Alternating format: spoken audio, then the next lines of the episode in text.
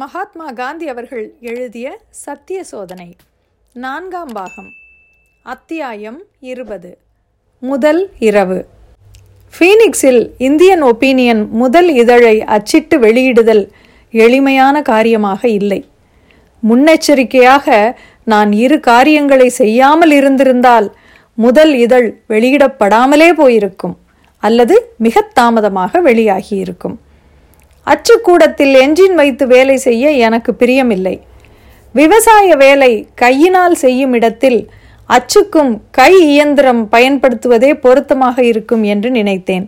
ஆனால் அது இயலாத காரியம் என்று தோன்றியபடியால் எண்ணெய் என்ஜின் ஒன்று அமைத்திருந்தோம். ஆயினும் என்ஜின் வேலை செய்யாவிட்டால் கையினால் காரியம் நடத்துவதற்கான ஏற்பாடும் தயாராய் இருக்கட்டும் என்று வெஸ்டினிடம் சொல்லியிருந்தேன். எனவே கையினால் இயக்கக்கூடிய சக்கரம் ஒன்றும் அவர் வைத்திருந்தார். இதுவரை பத்திரிகையின் அளவு சாதாரண தினசரி பத்திரிகைகளின் அளவாய் இருந்து வந்தது. இனி ஃபீனிக்ஸை போன்ற ஒரு மூலையில் வெளியாகும் பத்திரிகைக்கு அந்த அளவு தகுதி அல்ல என்று எண்ணி ஃபூல்ஸ் கேப் அளவுக்கு மாற்றினோம். அவசரம் நேர்ந்தால் ட்ரெடில் இயந்திரத்தில் அடித்துவிடவும் சௌகரியமாய் இருக்கட்டும் என்று கருதி இப்படி செய்தோம்.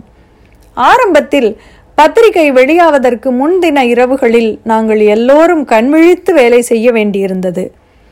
இளைஞர் பெரியவர் அனைவரும் பத்திரிகை மடிப்பதில் உதவி செய்வார்கள்.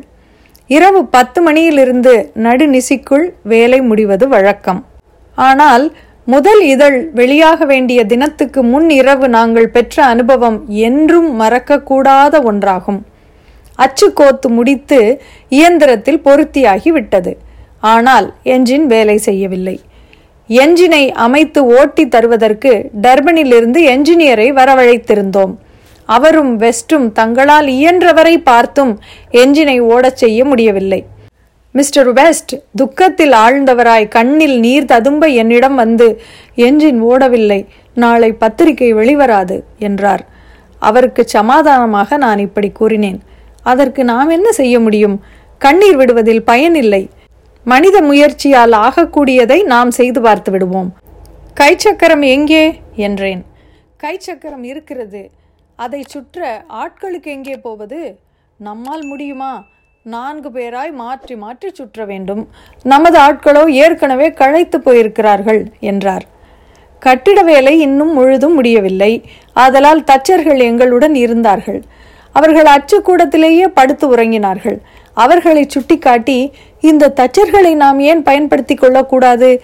அவர்களும் சேர்ந்தால் இரவு முழுவதும் நாம் வேலை செய்யலாம்.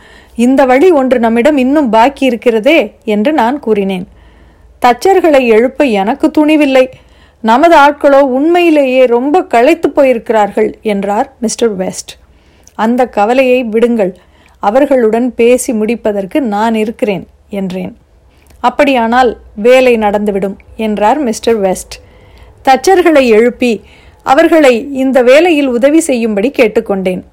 அதிகமாக அவர்களை வற்புறுத்தவே அவசியமில்லாமல் இருந்தது. அவசரத்தில் உதவி செய்யவில்லை என்றால் நாங்கள் இருந்து என்ன பயன்? நீங்கள் இழைப்பாருங்கள்.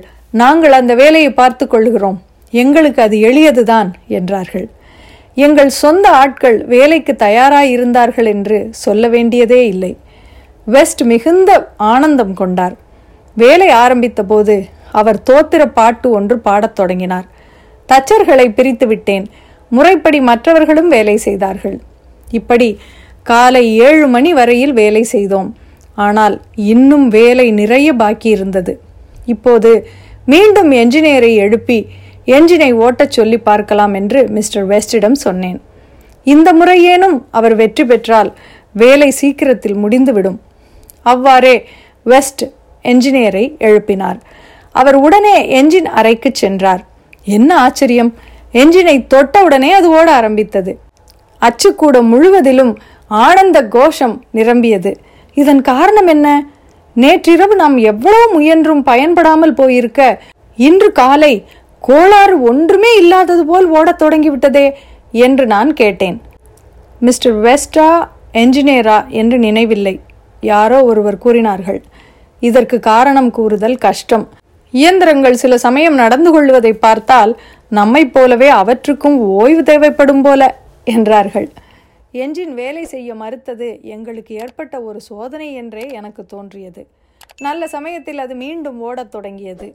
எங்கள் உண்மையான மனப்பூர்வமான உழைப்பின் பயன் என்று நான் கருதினேன். பத்திரிகை பிரதிகளை சரியான நேரத்தில் தபாலுக்கு அனுப்பினோம். எல்லாருக்கும் சந்தோஷமாய் இருந்தது. இந்த ஆரம்ப பிடிவாதமானது பின்னால் பத்திரிகை ஒழுங்காக வெளியாகும் என்பதை உறுதிப்படுத்தியது. பின்னால் ஒரு காலத்தில் வேண்டுமென்றே நாங்கள் என்ஜின் உபயோகிப்பதை நிறுத்தி கையினால் வேலை செய்தோம். ஃபீனிக்ஸ் குடியேற்றவாசிகள் தார்மீக உன்னத நிலையை எய்தியிருந்த நாட்கள் அந்த நாட்கள்தான் என்பது என் கருத்து. இத்துடன் அத்தியாயம் இருபது முடிவடைகிறது.